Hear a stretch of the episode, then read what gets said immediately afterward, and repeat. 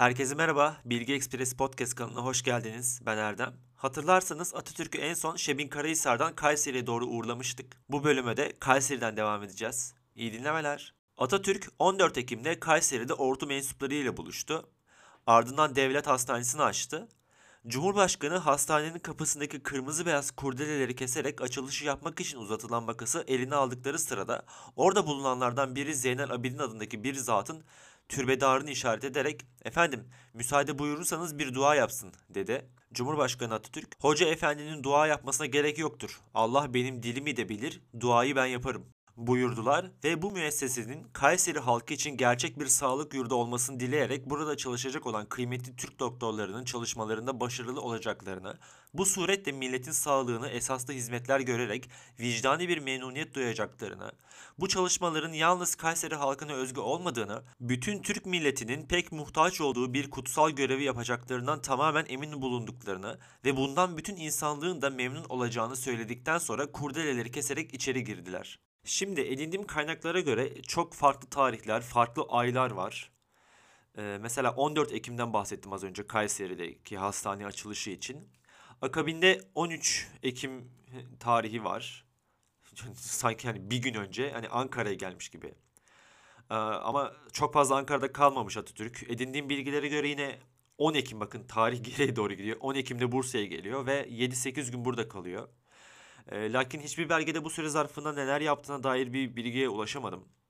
Bursa sonrası Konya'ya geçiyor. 1 Ocak ile 13 Ocak tarihleri arasında Konya'da kalıyor ama yine herhangi bir bilgi ulaşamadım maalesef. 13 Ocak 1925'te Adana'ya geliyormuş Mustafa Kemal Paşa. E, geceyi Misis'te tren vagonuna geçirmiş. 14 Ocak 1925'te saat 10'da 4 yola gitti.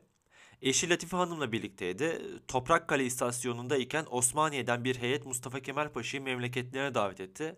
O gün katil söz alamayan heyet dört yolu gidip daveti tekrar etti. 16 Ocak 1925'te Mustafa Kemal Paşa Osmaniye'yi ziyareti için saat 9'da dört yoldan hareket etti.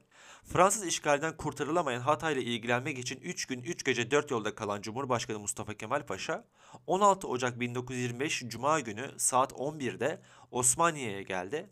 İstasyonda halkın alkışları ve yaşa sedaları içinde trenden inen Mustafa Kemal Paşa otomobiline bindi. Otomobilin iki yanında giden eski Kuvayi Milliyecilerin atlı gösterileri ve halkın coşkulu tezahüratı arasında şehre girdi.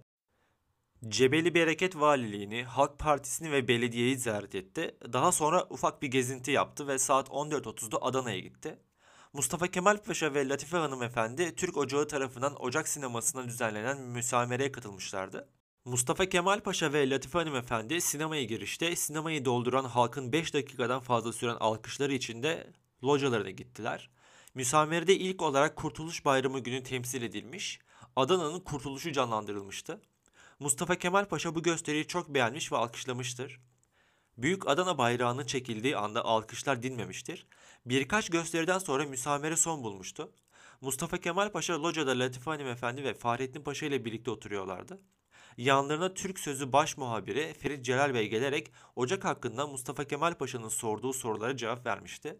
Mustafa Kemal Paşa, Ferit Celal Bey bir daha sinemaya geldiğinde kendisine loca ayırma, ayrılmamasını, bir fert gibi istediği yere oturacağını söylemişti. Paşa, müsamereden duyduğu memnuniyeti dile getirmişti. Mustafa Kemal Paşa Adana'dan ayrılırken Türk Ocağı'nın selamlarını ileten Adana Türk Ocağı reisi ve Türk Sözcü gazetesinin baş muhabiri Ferit Celal Bey'e Adana Türk ocaklarına sevgi ve selamlarını ileterek bu hususta ifade etmek istediğim hislerimi siz kendi ifadelerinizi anlatın demişti. Mustafa Kemal Paşa, Supi Paşa ve Kadri Bey'in çiftliklerini ziyaret ettikten sonra memleket hastanesine gitmiştir. Hastane önünde ellerinde kırmızı beyaz kurdelelerle yolun ortasında bekleyen hastalardan Darüleytam talebesinden gözü hasta bir çocuk ve yaralı bir kız Mustafa Kemal Paşa'ya hasta evlatlarının teşekkürlerini kabul etmelerini söylemişti. Bir hasta bakıcı ise Paşam hasta evlatlarımızın acı iniltilerini dindiren çiçeklerimizi takdim ediyorum demişti. Mustafa Kemal Paşa'nın ziyaret ettiği kurumlardan biri de Ziraat Mektebi olmuştu. Ziraat Mektebi'nin ziyareti sırasında maliyeden bir kişi Mustafa Kemal Paşa'nın bu memleketin efendisi çiftçidir ve kılıçla memleketler gider sabanla kurtarılanlar gitmez kalır sözlerini hatırlatarak bu sözleri gaye edinerek çalıştıklarını ve çalışacaklarını söyleyerek arkadaşların namına Mustafa Kemal Paşa'yı selamlamıştı. Mustafa Kemal Paşa Ziraat Mektebi'nden sonra Topçu Kışlası'nı ziyaret etti. Burada askeri resmi geçit töreni düzenlendi. Mustafa Kemal Paşa bir bataryanın mevzi almasını emrederek batarya mevzi alırken neferlere sorular sordu. Buradan ayrılırken teşekkür etti. Mustafa Kemal Paşa lisede edebiyat dersine girerek öğretmenlerden Nurullah Atabey'in dersini dinledi. Burada öğrenciler ve okul hakkında bilgiler aldı. Lise gezisinden sonra Adana'daki ziyaretlerini tamamlayarak Mersin'e hareket etti. Mersin'e hareket etti dedim ama belki de hiç Mersin'e uğramıyor bile. Direkt Adana bilgisi var bu tarihlerden sonra. Ee, Adana'da Fahrettin Paşa ile cirit oynayanları seyretti. Trenle Konya üzerinden 13 Ocak 1925'te Adana'ya gelen Mustafa Kemal Paşa, 4 yol ilçesinde ve Adana'da bir hafta kaldıktan sonra 20 Ocak 1925 Salı günü saat 11.45'te trenle Mersin'e geldi. Yani o arada Mersin hareket etti dedim ama e, önce Adana sonra Mersin'e gidiyor. E, Mersin'e Cumhurbaşkanı sıfatıyla yaptığı bu ilk ziyaretinde yanında eşi Latife Hanım ve çeşitli devlet adamları vardı. İstasyonda kalabalık bir topluluk tarafından büyük sevgi gösterileriyle karşılandılar. Mersin valisi Hilmi Cerit Bey mülki evladı takdim etti. Sait ve Nazihe adında iki öğrenci Atatürk'e ve eşine birer buket çiçek verdiler. Ya bu isimleri bilmek ne kadar güzel değil mi? O zamanların kayıt altına alınmış hepsi. Çocukların isimlerine dair. Ee, kısa süren karşılama töreninden sonra otomobillere kalacakları eve geldiler otomobillerle. Mersin'de istirahat amacıyla uzun süre kalacakları önceden belirlendiğinden yöneticiler o yıllarda Mersin'in en güzel konağı olan tahincilerden Fedon Tahinci'ye ait çevresi açık, havadar ve korunması kolay bu binaya uygun bulunduklarını önererek Ankara'nın muvaffakatini almışlardı. Mersin'de 11 gün kalan Atatürk bu sürede çeşitli konularda incelemelerde bulundu. Belirsiz zamanlarda konaktan sivil kıyafetle çıkarak çarşı ve mahalle aralarında geziler yaptı. Esnafla, dükkanlarında, halkla ve kayıkçılarla mahalle kahvelerinde sohbetler etti. Atatürk bu gizli kaçamakları sağlığı el verdiği sürece her zaman yaptı. Hatta size daha önce okuduğum bir anekdotu aktarmak istiyorum şimdi. Sanırım İstanbul'da Dolmabahçe'deydi o zamanlar. Ee, yine gizlice bir gün çıkıyor sivil kıyafetle yürüye yürüye bostanların olduğu yere kadar, tarlaların olduğu yere kadar gidiyor. Her neyse orada bir çiftçiyle sohbet ediyor. Çiftçi dertli, derdini anlatıyor ama karşındaki insanın Atatürk olduğunu bilmiyor tabi. Neyse serzenişte bulunuyor, dönemin Tarım Bakanı'nı eleştiriyor. Atatürk oradan sonra ayrılıyor, tekrar geziyor, geliyor tekrar Dolmabahçe'ye. Dolmabahçe'de akşam yemekleri çok meşhurdur. Hem siyaset konuşulur hem yemek yenir. Ülkenin geleceği hakkında tartışmalar da yapılır.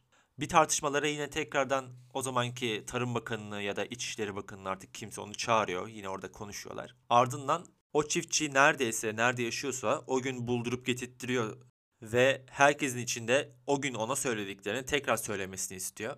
Yani ilk ağızdan, en temelden en yükseğe kadar aynı masadalar. Çiftçisinden bakanına, başbakanına kadar. Ve her şeyin böyle çözüleceğini düşünüyor, inanıyor. Ya bunu günümüzde yapılabildiğini düşünmek, yani düşünmesi bile hayal. Neyse biz Mersin'den devam edelim. Her gün Mersinliler evinin karşısına toplanarak Atatürk ve eşine sevgi gösterilerinde bulunmuşlardı. Geç saatlere kadar süren gösterilerden etkilenen Atatürk'ün balkondan Mersinlileri güleç yüzle selamlarken çekilmiş bir fotoğrafı vardı. O fotoğraf belki bulursam koyarım. O yıllarda cuma günleri öğleden sonra şimdi karayollarının bulunduğu alanda cirit oynanır. 40-50 atlının katıldığı oyunları kalabalık meraklar seyrederlerdi. 23 Ocak Cuma günü öğleden sonra Atatürk mahiyetiyle birlikte gelip oyunları seyretmişti. Hani ilk başta Mersin'e geldiği sırada bahsetmiştim. Mersin Ziraat Odası Başkanı Hacı Ömer, Süleyman Fikri Beyler ve Hıdırzade Ali Efendi Atatürk'ü konuk olduğu evde ziyaret ederek pazar günü öğle yemeği ziyafetinde davet ettiler.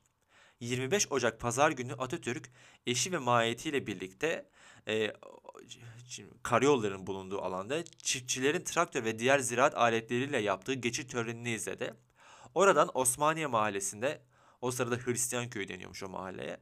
Portakal Bahçesi'nin iki katlı köşküne geldiler. Devlette Vali Hilmi Cerit ve kentin diğer ileri gelenleri vardı. Özür diliyorum. Davette Vali Hilmi Cerit ve kentin diğer ileri gelenleri vardı. Yemekte Mersin'in ihtiyaçlarını soran Atatürk'e Mersin'de lise açılması, liman yapılması, Mersin Silifke şosesinin durumu ve Ziraat Bankası'nın çiftçiye daha fazla kredi vermesi gibi konular arz edildi. Atatürk, lise hakkında marif vekilini duyurarak çare arayacağını, şose için Mersin ve Silifke valilerinin işbirliğiyle çalışmaları gerektiğini, olağanüstü bir hal olmazsa limanın mutlaka yapılacağını ifade etti.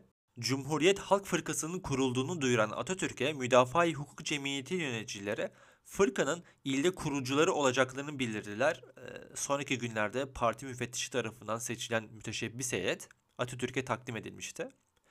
Ee, yemekten sonra bahçeye inilmiş, bahçede ağaçtan koparılan portakal, mandalinalar yenilmişti. Mustafa Kemal ilk defa eliyle kopardığı portakal ve mandalina yediğini söyleyerek çiftçilerden hoşlandığını belirtmiş, kurmak istediği çiftlik için bir yer bulmalarını istemişti. Hacı Ömer Bey Silifke'de Rum Bodaski'den kalan boş halde ve suyu olan 5000 dönümlük çiftlik bulunduğunu, dönümü 10 liradan 50 bin lira edeceğini, burası az gelirse yakındaki bir arazinin de alınabileceğini söylemişti. Atatürk bu öneriyi beğenmiş, Silifke'den geniş bilgi istenmesini emretmişti. O gece Türk Ocağı sinemasında, şimdiki kurum sinemasının yerinde olan sinemaymış, film seyrederken Silifke'den çiftlikle ilgili bilgiler Atatürk'e iletilmişti. Atatürk'ün Silifke'ye geleceği öğrenilince Vali Vekili Fahri Bey konuk edilecek ev hazırlatmıştı. Sadık Bey, Taşucu Belediye Başkanı ve Bucak Müdürü ile Mersin'e gittiler. 27 Ocak Salı günü öğle yemeğinden sonra Atatürk, Latife Hanım'ı Mersin'e bırakarak mahiyetiyle ve Silifke'den gelen heyetle beraber çiftlik yerini görmek üzere otomobille yola çıktılar. Birkaç otomobilden oluşan konvoy saat 18'de Silifke'ye varmıştı. Atatürk burada da törenle karşılanmış ve gece Hacı Hulusi Bey'in evinde konuk edilmişti. Bu ev 1982'de Kültür Bakanlığı'nca kamulaştırılmış ve 27 Ocak 1984'te Atatürk evi olarak açılmıştır. Bilginiz olsun. Belki de hala duruyordur araştırmadım. 29 Ocak 1925 Perşembe günü Tekfur Çiftliği arazisine gidildi.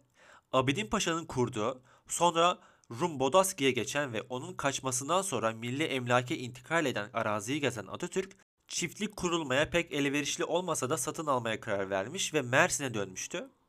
31 Ocak Cumartesi günü Atatürk eşi ve mahiyeti istasyonda Mersinlilerin coşku sevgi gösterileriyle ve törenle Adana'ya uğurlandılar.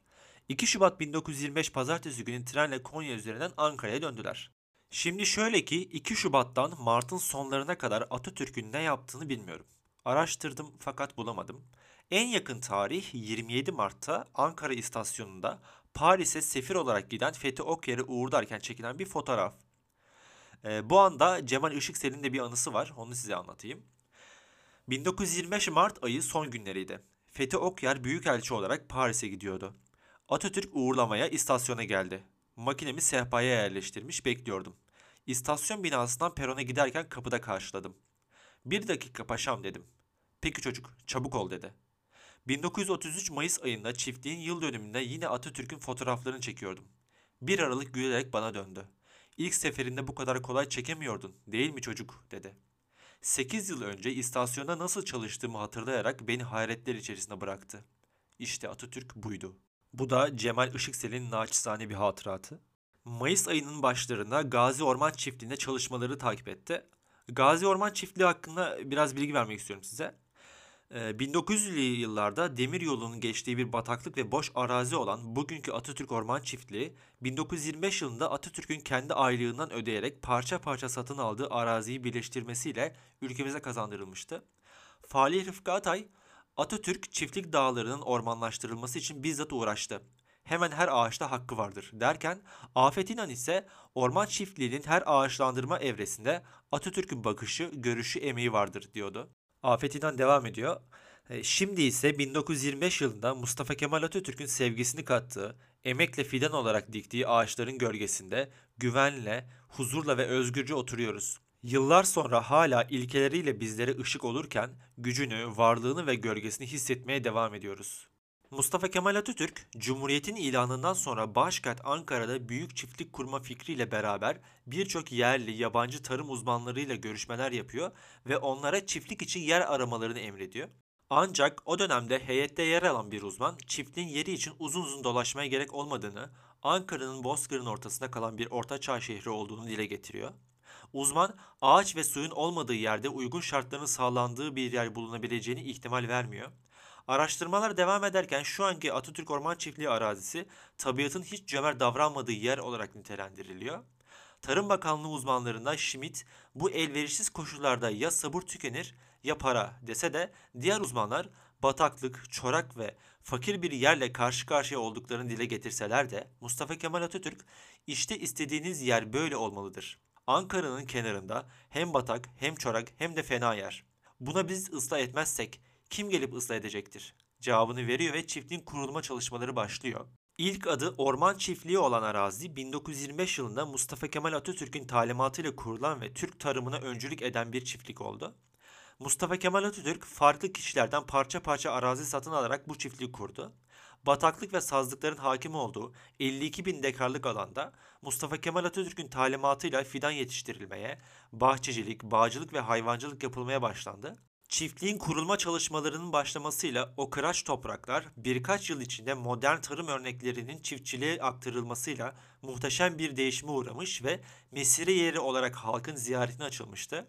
Çiftçilere yol gösterici olan ve önderlik eden orman çiftliğinde bu faaliyetlerle beraber endüstriyel tesisler de kurulmuştu. 11 Haziran 1937 tarihinde Atatürk tarafından hazineye bağışlanan orman çiftliğinin yönetilmesi için Devlet Ziraat İşletmeleri Kurumu kurulmuştur ve Gazi Orman Çiftliği adını alarak faaliyetlerine devam etmişti. Bağışlandığı dönemde 88 bin adet bağ omçasından oluşan 220 dönümlük bağ, 375 dönümlük sebze yetiştirmeye elverişli bahçe, 6600 ağaçlık zeytinlik, 1654 ağaçlık portakallık, 15 dönüm kuşkonmazlık, 100 dönüm park ve bahçe alanı, 2650 dönüm çayır ve yoncalık, 1450 dönüm yeni orman ve 148 bin dönüm ziraat arazisiyle meralar bulunmaktaydı.